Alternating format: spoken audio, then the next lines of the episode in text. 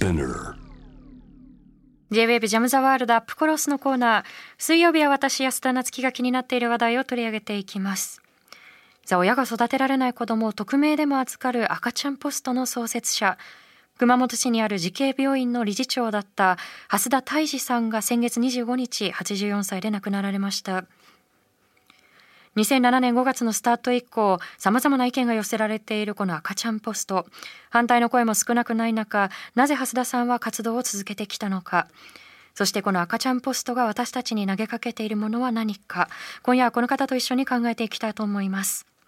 蓮田泰治さんと活動を共にされてきた千葉経済大学短期大学部子ども学科の教授でいらっしゃいます柏木康則さんです。柏木さんこんばんは。はい、こんばんは。よろしくお願いいたします。よろしくお願いします。はい。えー、まず先ほどお伝えした通りなんですけれども、はいえーこの赤ちゃんポストの創設者である蓮田泰治さん、先月の25日に亡くなられたということで、はいあの柏木さんご自身は何年前から蓮田さんとご活動を共にされてきたんでしょうか？そうですね。あの2011年頃に、えー初めてお会いしまして、ええその頃あの自分で本を書いてたんですね。あの赤ちゃんポストと緊急感の女性という本なんですけど、うんでそれで自分はドイツの方をずっと回ってたんですけど、ええそれでその中に蓮田先生のことを書いたので、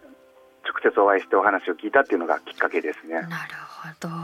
あのその後も一緒にあの本を出版されたりということもあったと思うんですけれども、はい。柏木さんにとって蓮田さんどんな存在だったというふうに捉えてらっしゃいますか？そうですね。あのまああの多くの人が多分知ってる人多いと思うんですけれど、うん。あのまあ優れた医師であるっていうことは変わらないんですけれど、ええ。やっぱりその信念のある実践者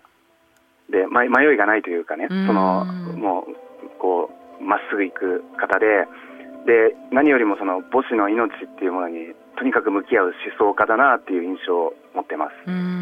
んあのおそらくこの活動を始められる中であの蓮田さんの中でもさまざまな葛藤があったと思うんですけれども、はい。それでもあの残してくださった言葉なんかをこう触れていくととにかくやっぱりこう母子の命をということを軸にされてきたと思うんですね。そうですね。でこの赤ちゃんポストなんですけれどもこれまで何人の赤ちゃんの命を救ってきたことになるんでしょ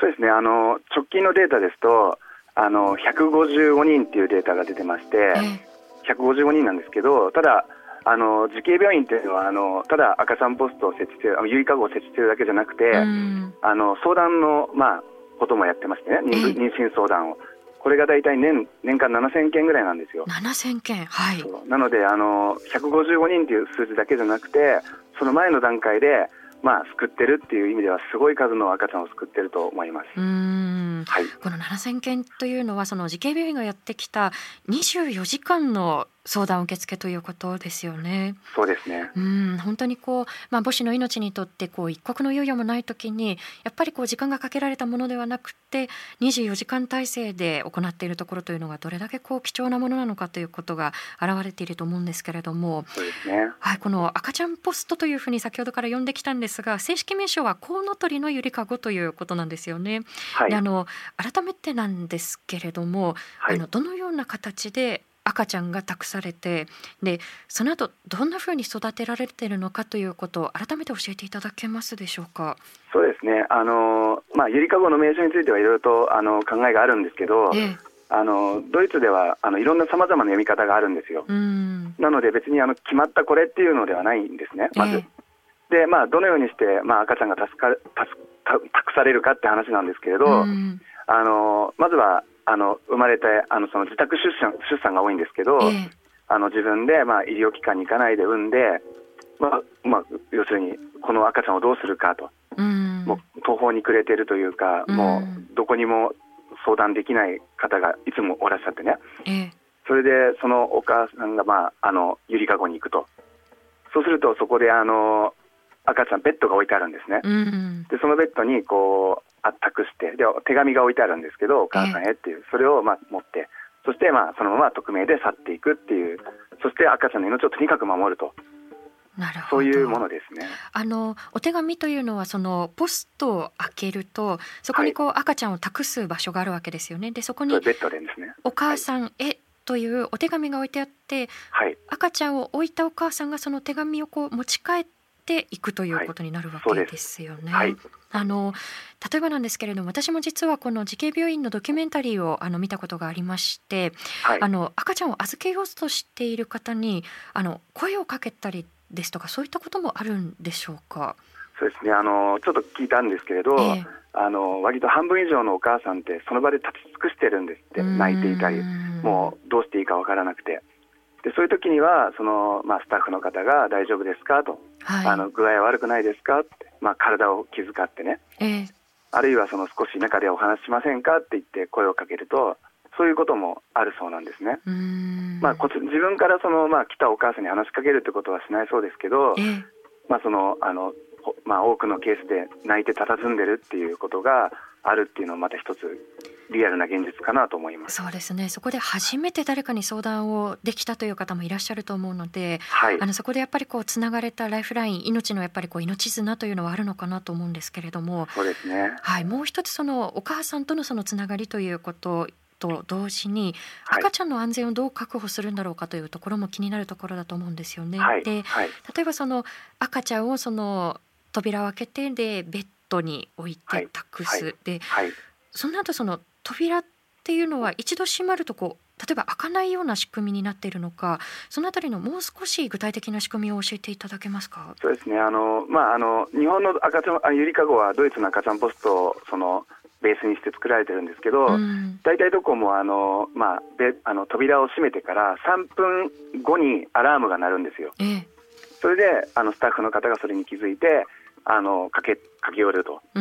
そして赤ちゃんの、まあ、体を、まあ、見て検査検査検検査をするっていう流れになっていきますね。あのベッドはね37度にキープするっていうのが赤赤ちゃんポストなんですね。ああなるほど。はい。まあ医療機関なのでその赤ちゃんのそのまあ身体的な安全というのも確保されているということだと思うんですけれども、はい、あのその後例えばどのように育てられるのかって例えばその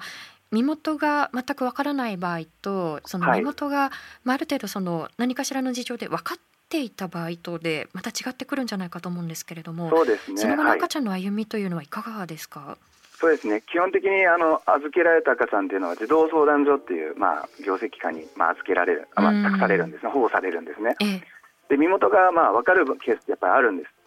でそういう場合で、あのえー、身元が分かってでそのお母さんのお母さんとお父さんつまり祖父母ですね、えー、赤ちゃんから見て。その祖父母の,、まあ、あの方が、まあ、ちゃんと信頼できるとなれば引き引き取るというかお返しするということもあってそれが大体全ケースの,、まあ、あの身元が分かったケースの22%って言われるほどだと言われてます。なるほど。あのこれ、はい、はい、あの年によってまた違うと思うんですけれども、はい、身元が分かるケースと分からないケースって、はい、大体割合ですとどれぐらい程度なんでしょう。あの分かるケースの方が多いですよね。で分からないケースもあってあでどれぐらいですかね。ちょっとあの あの失念してます。けど。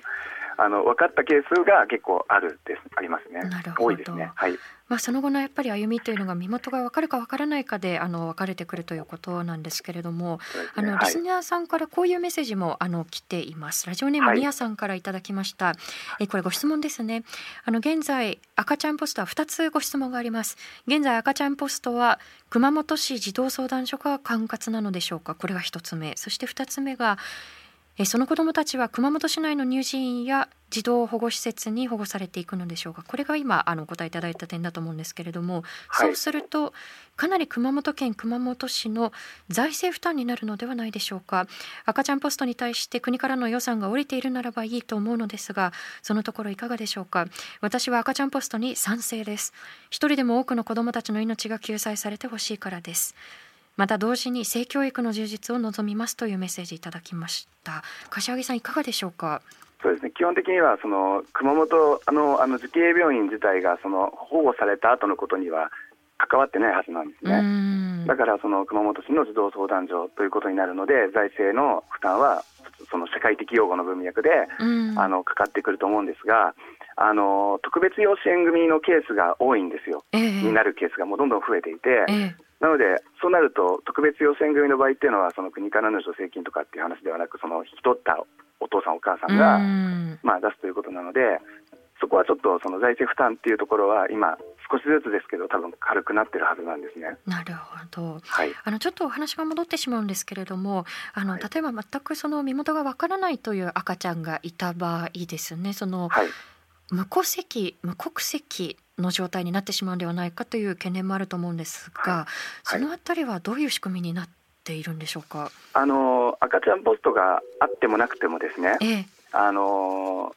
その子供を捨てる事件だとか、遺棄する事件っていうのはこれまでもずっとありましたよね。ええ、その子供がどうなるのかっていうのとほとんど一緒なんですよ。例えば名前をこう誰がつけるのかとか、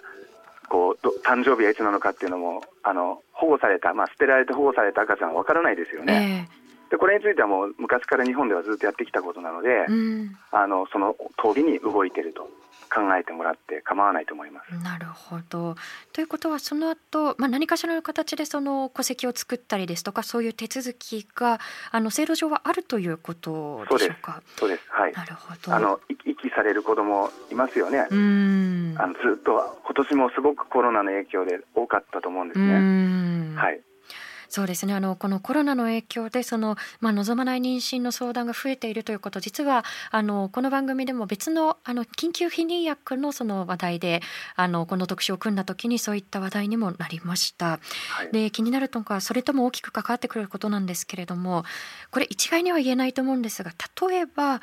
どのような事情から赤ちゃんが預けられているのかということあのこれは活動に携わられていて柏木さんいかがでしょうか？これはもう本当あのケースバイケースとしか言いようがなくてですね例えばあのあのちょっと話長くなっちゃうかもしれないですけどあのウィーンってあるじゃないですか。オーストリアのウィーン、えー、でそのオーストリアのウィーンに赤ちゃんポストあるんですけど、えー、あの日本語の赤ちゃんお母さんへの手紙が用意されてるんですね。あオーストリアなのに。はい。あの聞いた話ですとそのウィーンに音楽の、まあ、勉強でその来たお母さんが、えー、まあ、学生さんですね、えー、が、まあ、現地の人と、まあ、その赤ちゃんが、まあ、できたと、間に。でその時に戻あその家日本の親に連絡することはできない。厳しい家庭でと。っていうことであってもう本当にな何人がどうとかとかそのいわゆるそのどういうケースっていうのは本当にもう千差万別と言いますかね。もう本当にあのいろんなケースがあるっていうのは聞いてきましたね。なるほど。あの今私の手元にですね、あの2019年3月までのその熊本市が公表した赤ちゃんポストの利用状況の内訳というのがあるんですけれども、はい、あの例えばこれであの青いケースとしては。えー、お母様の年齢が非常にこう若いっていうことだったりですとか、はい、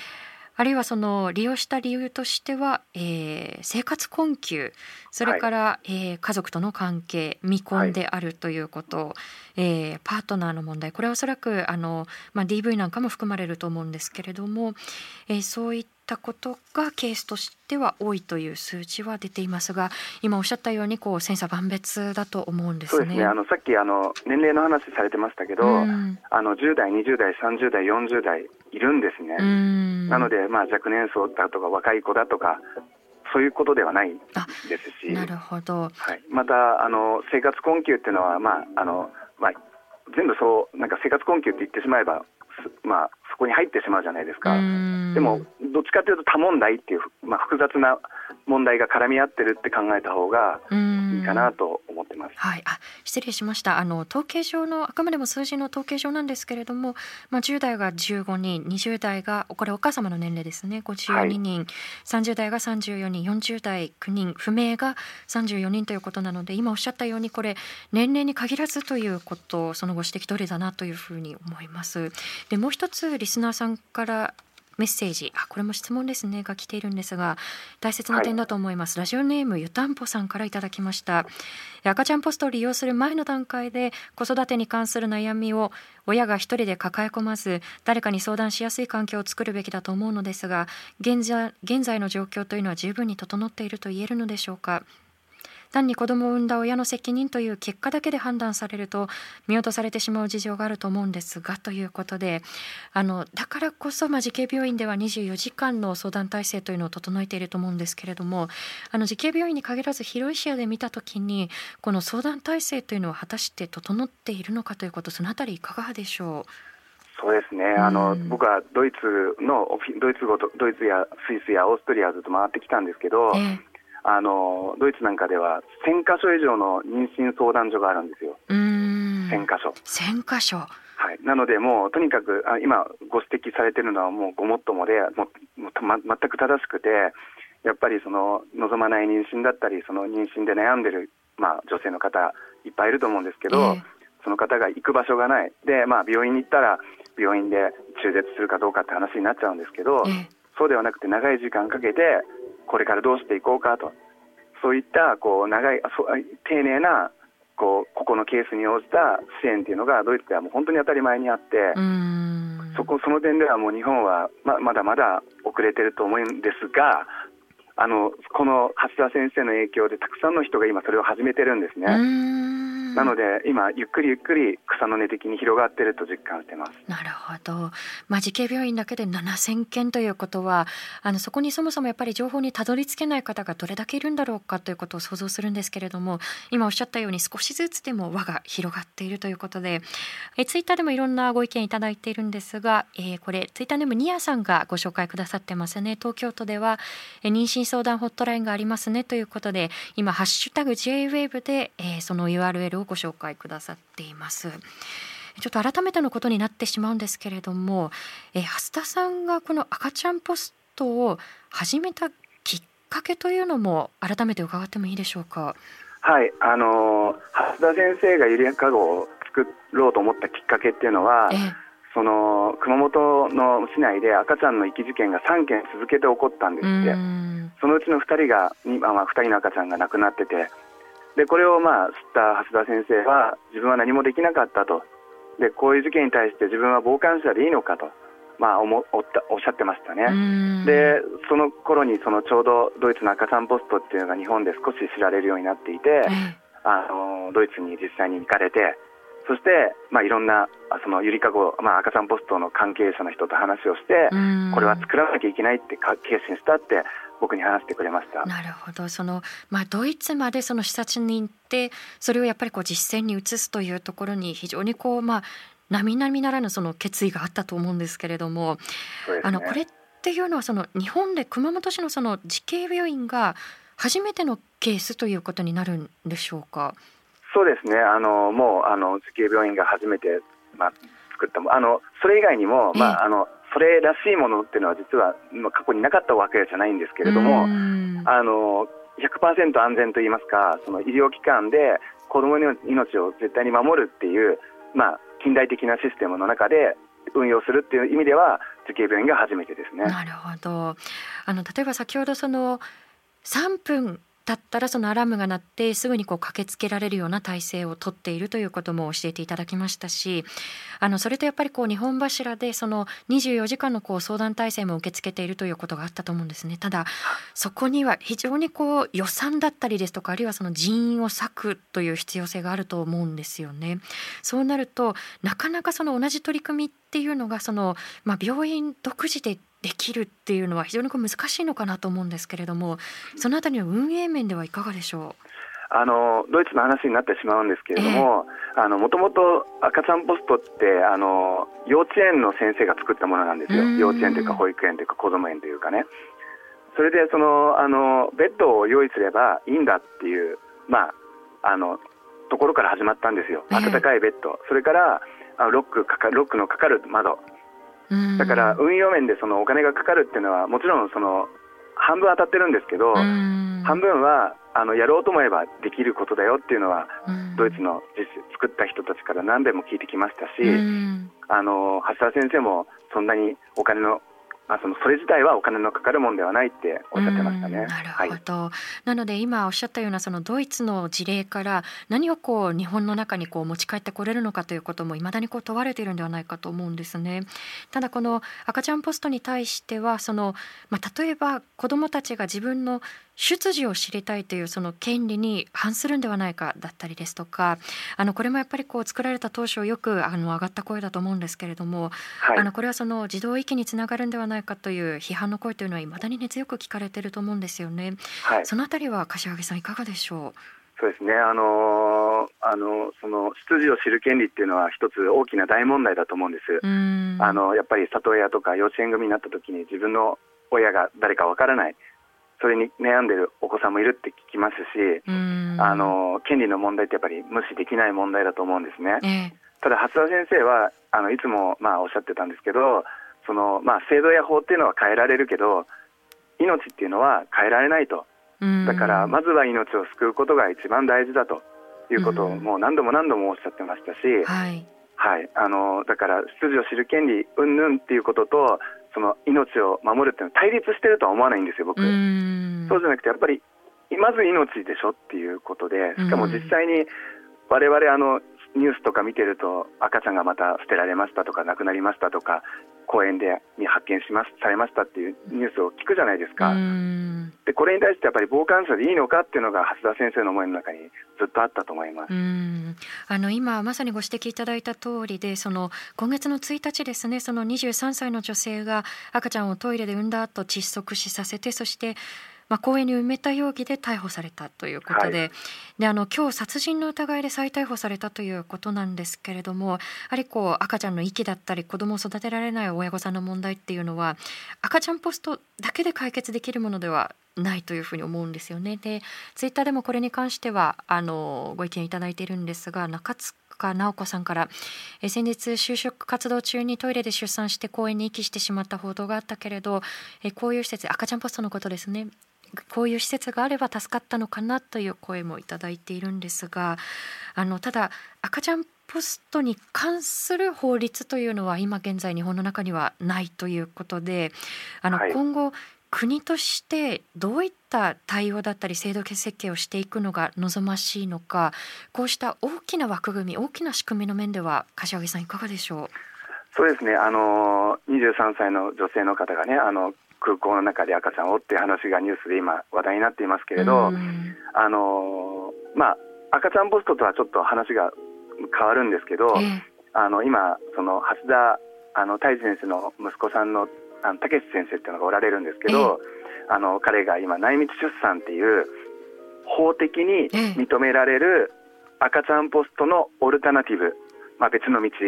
を今探っているんですね。内密出産内密っていうのはその、まあ、内側の密の内密ですよね。そう内密にっていう内密にっていう。あの、はい、この言葉おそらく耳慣れない方多いと思うんですけれどもどういった制度なんでしょうか？これはですねやっぱりあの赤ちゃんポストでも一番批判というか問題点なのがやっぱり自宅出産を防げないっていうことなんです。でやっぱり妊娠っていうのは命のかかるものでありますし、えそのあの医療機関で安全に産むことが望ましいじゃないですか。えでやっぱりそうなると赤ちゃんポストの前の段階でつまりその赤ちゃんを産む前になんとかこう医療機関につなげられないかと。だけどその医療機関に行ってしまえば身元が分かってしまいますよね、えー、自分が誰かとか保険証を見なきゃいけないとか、はい、いろんなことがあるんですけどそこはもう全部や聞かないことにしましょうと。それであのうちうちに、まあ、名前と、まあ、住所とか電話番号を書いたものを封してそれは16年後子供が16歳になった時に、まあ、見られるように残しながら、とりあえずその16年間はもうなかったこととして、まあ、なかったこととしてっていうのはあれなんですけど、まあ、伏せた状態で赤ちゃんをとりあえず産んでもらって、そのまま立ち去るという、まあ、制度なんですね。なるほどでこれがドイツで2014年に、えー、法制法整備が進んでその法合法になったんです。ええであのえっと、これまでに一応、直近のデータだと536回の内密出産が、まあ、行われてまして、ええ、つまり536人が内密出産で生まれたってことなんです。だからもし、その23歳のこの彼女が、もしドイツで内密出産っていうのを知っていたら、赤ちゃんは死なないで済んだし、お母さんも逮捕されずに済んだっていうような、まあ、合法的な制度が内密出産ですね。なるほど。あのこの内密出産という仕組み、例えばこれまでもその赤ちゃんポストのまあ課題といいますか、あのこういう点をどうしたらいいんだろうかというあの点をご指摘いただきましたけれども、はい、あの例えばその自宅出産ですと、私も先日見た自宅出産の記事ですと。やっぱりこう安全性という面では自分でこうハサミでへそのを切ったっていうこう声があったりですとか、まあ、母子ともにやっぱりこう安全性をどうするのかという課題が残ってしまう。それから16歳になってって自分の出自を知ることができるかもしれないということは、まあ、先ほどその子どもの出自を知る権利ということにもこう大きく関わってくると思うんですね。ただ一方で、はい、あのこれ法整備をどうしていくのかという課題が日本の中でも残されているのかなと感じるんですが、はい、あの例えばそのお母さんのその情報というのを16歳になるまでにどんなふうに管理するのかだったりですとか、はい。はい、そのあたりのその法整備の今のその仕組みの中で現状どうなっているのかということそのあたりはいかがでしょう？あのこれは僕は法学者ではないので、あの細かいことまでは、まあ、ちょっと語ることができないんですが、えー、あのそのドイツの内密出産法って法律を読むと、あのそのまあ、細かい法をどう変えるかってことが書いてあるんです。えーだからそのいろいろとこうあの法文があると思うんです。けど、そこに内密出産の場合はこうするっていうのを書き込んでいくんですね、まあ、ドイツが書き込んだんです。だからそれがちゃんと内密出産があの法的に認められたものだよっていうことを修正箇所だけ見つければできるところだと思うんですね。でまあ合法かどうかってまた難しい問題でそのあのなんですけどドイツに限らず他の国でももうどんどんチャレンジしてるんですよ。えー、でスイスなんかは内密出産と赤ちゃんポスターも合法なんです。だからそのやり方っていうのはいろいろとあると思うんですけどそれはもう法学の者の観点、まあ、大事なんですけど、えー、やっぱり政治家の仕事になってくると思うんですね、えー、ここからは。はい、なるほどただやっぱりその制度だったり法律が変わるのを待っている間にも支援からこぼれ落ちてしまうような方々がいるわけですよね。そうなると、まあ、一刻の猶予も許さないと言いますか、まあ、蓮田さんが大事にしてこられた、はい、まずは目の前の命にということ非常にこう大切な軸になってくると思うんですね。で最後に、はい、あの蓮田さんが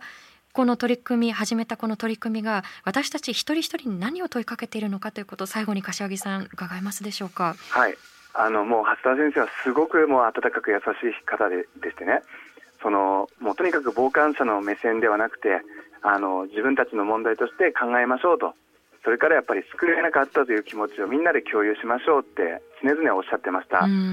で今でも思うんですけど大丈夫ですよととにかくみんなでやっていきましょうっていう声がもう本当に今でも耳に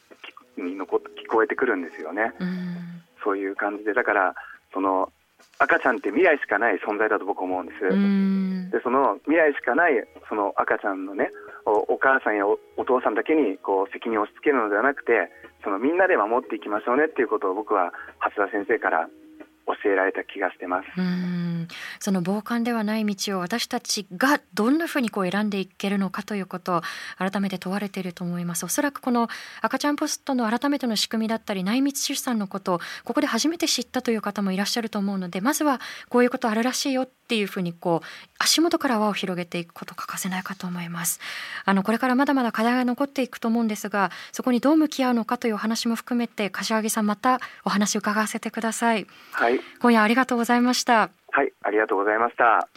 ということで今日は赤ちゃんポストのこの取り組みについてこれは熊本市にある慈恵病院が取り組んできたものですけれども柏木康則さんにお話を伺っていきましたえ今日のお話でもあったと思うんですけれどもあの今月の1日ですね